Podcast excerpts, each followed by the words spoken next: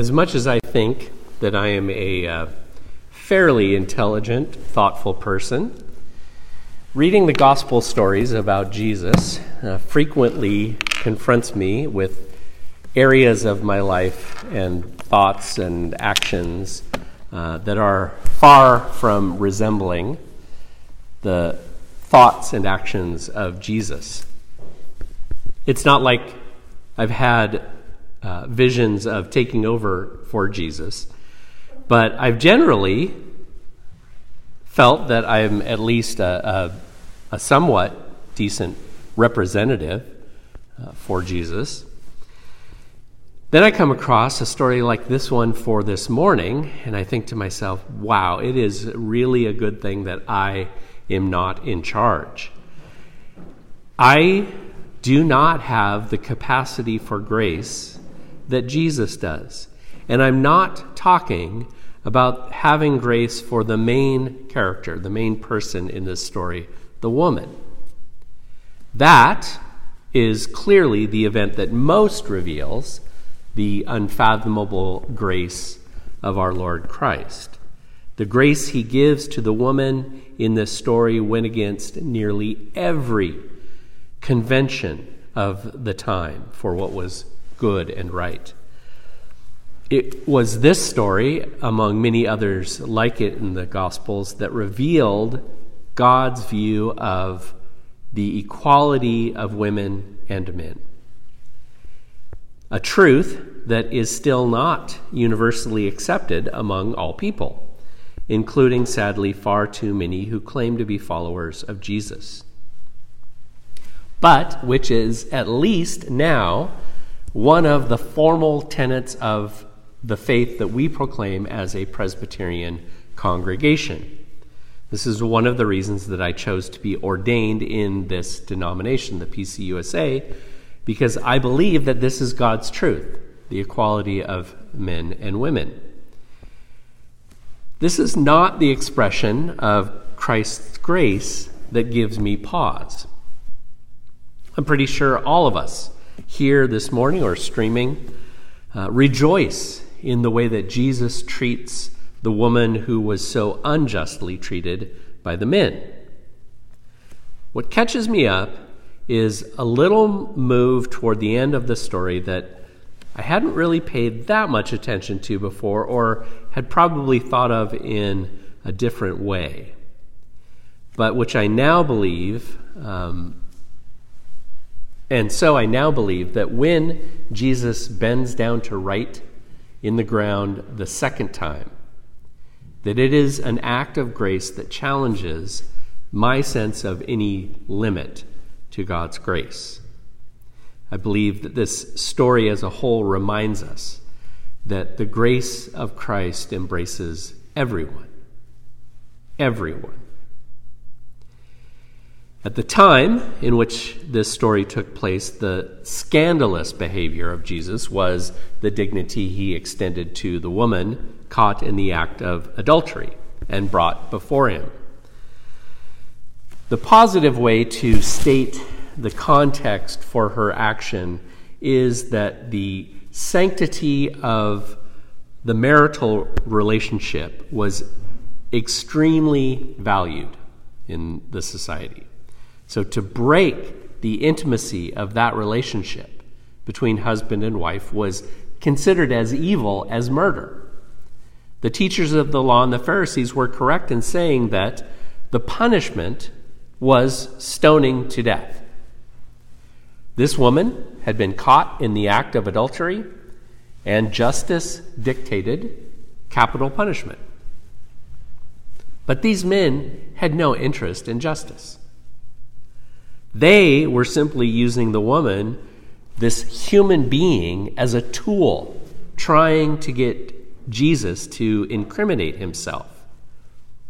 If Jesus had agreed that she should be stoned, he would have been upholding the Torah, but he would be showing an uncharacteristic and very legalistic cruelty. And the Roman government had recently uh, banned the right of the Jewish authorities to inflict capital punishment, so Jesus would also have been risking an earlier confrontation with the Roman authorities. Now, if Jesus had said she should not be stoned, then he would have been contradicting the Torah. They, the, the teachers of the law and the Pharisees, all men, uh, did not care about the woman at all. Instead, we hear in verse 6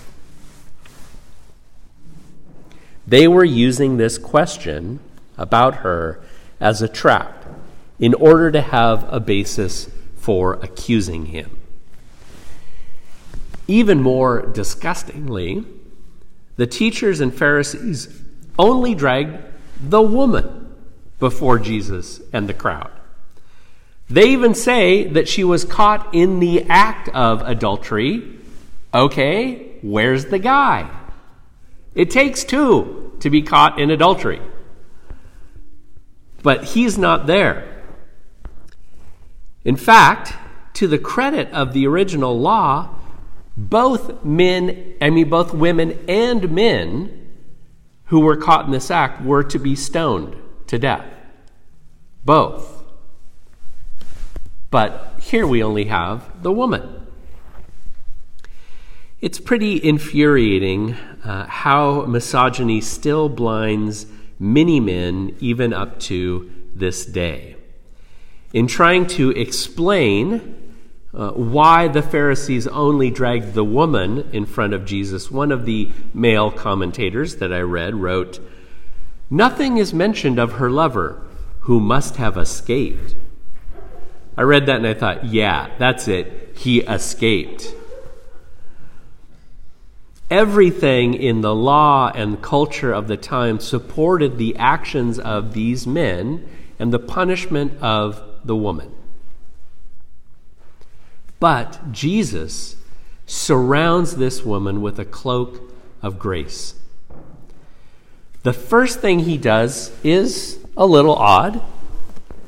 Jesus bent down and started to write on the ground with his finger. There are a lot of guesses, a lot of guesses about why Jesus did this and what he wrote in the ground. But my favorite idea comes from Dale Bruner, the former professor at Whitworth, Whitworth University. He writes I think it likely that Jesus' stooping to write on the ground served to draw the crowd's accusing looks from the woman. He did this so that they wouldn't be focused on her, they would focus on him. Jesus then confronts the men with their hypocrisy. Basically, saying to them, if you want to talk justice, then let's really talk justice. In verse 7, when they kept on questioning him, he straightened up and said, If any one of you is without sin, go ahead, be the first to throw a stone at her. The NIV actually weakens uh, the challenge in Jesus' words by inserting this conditional if. The way the NIV translates it says, if any one of you is without sin, making it sound like there's any doubt. Literally, in the Greek, it is the one of you without sin. Be the first to throw a stone at her. It's very uh, much a, a confrontation, a, a challenge. Even after the men walk away, though, and it is just Jesus and the woman, his grace continues. Verse 10 Jesus straightened up and asked her, Where are they? Has no one condemned you? Dale Bruner points out the graciousness even in the way these questions come out.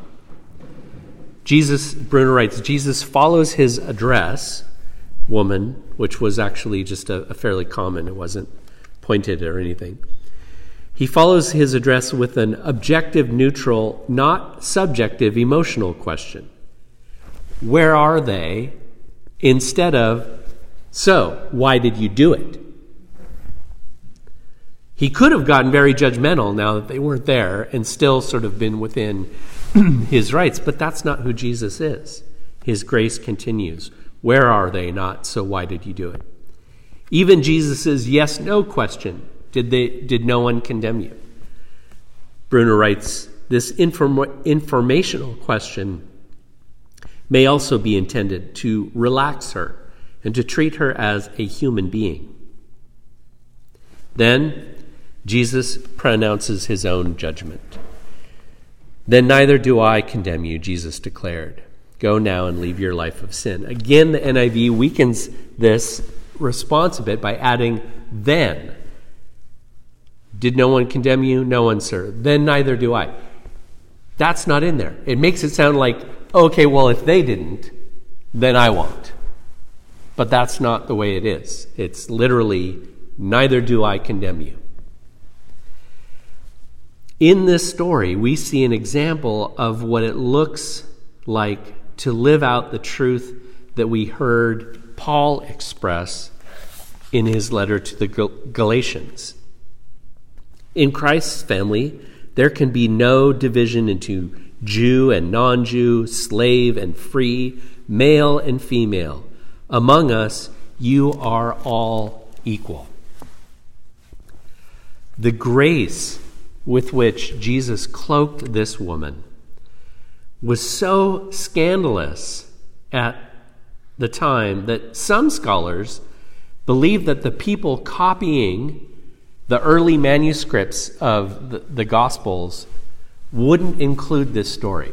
You'll see in a lot, almost every Bible, there's this story is set off in brackets or some sort of parentheses or italics or something because it wasn't in the very earliest manuscripts that we can find.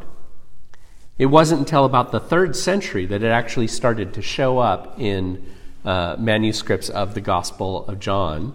And actually, it showed up sometimes in, in Luke. Uh, so, what a lot of scholars believe at this point is that this story was part of the oral tradition of stories about Jesus that were being shared and wasn't included, either wasn't included in the original uh, writing of the Gospels because the, uh, the people just thought it was too scandalous, or it had been in there and then it got taken out because it was too scandalous.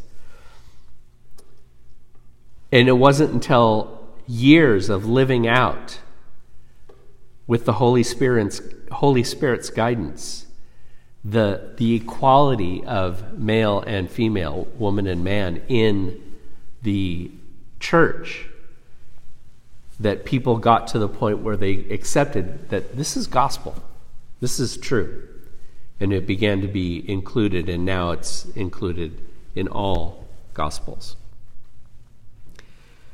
We have been given this beautiful story as a revelation of God's abundant grace.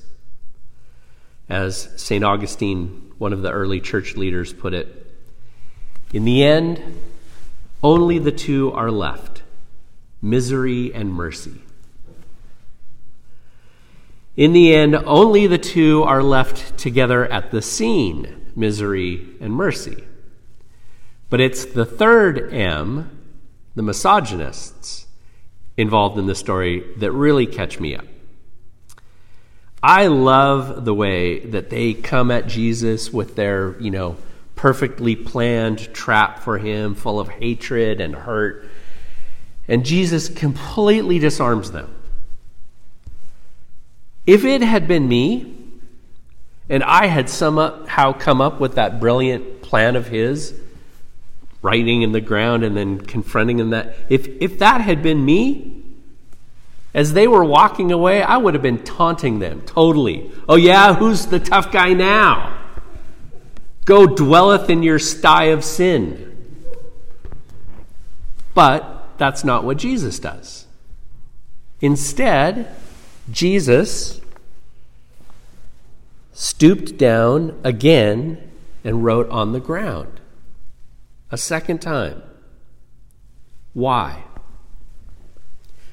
Dale Bruner ventures this thought The redundance of stooping down a second time suggests that Jesus may now be trying to avert the crowd's critical attention from the accused accusers, the accused's accusers, and from their shame, just as he had earlier sought to protect the woman from her shame and shamers. Jesus is the consummate protector of persons. Again, the beauty of Augustine's writing supports his wisdom as he writes When the Lord had struck them, the men, with the spear of justice, he deigned not to watch them collapse, but with his view turned away from them, he again wrote on the ground. That's the grace that confronts me. I often get stuck in the harshness of judgment or thirst for ben- excuse me, vengeance. Thankfully, I don't have that much opportunity to exact it. For, as this story reminds me and all followers of Christ, the grace of, grace of Christ embraces everyone. Everyone. Thanks be to God. Let's join together now in hymn number 280, Amazing Grace.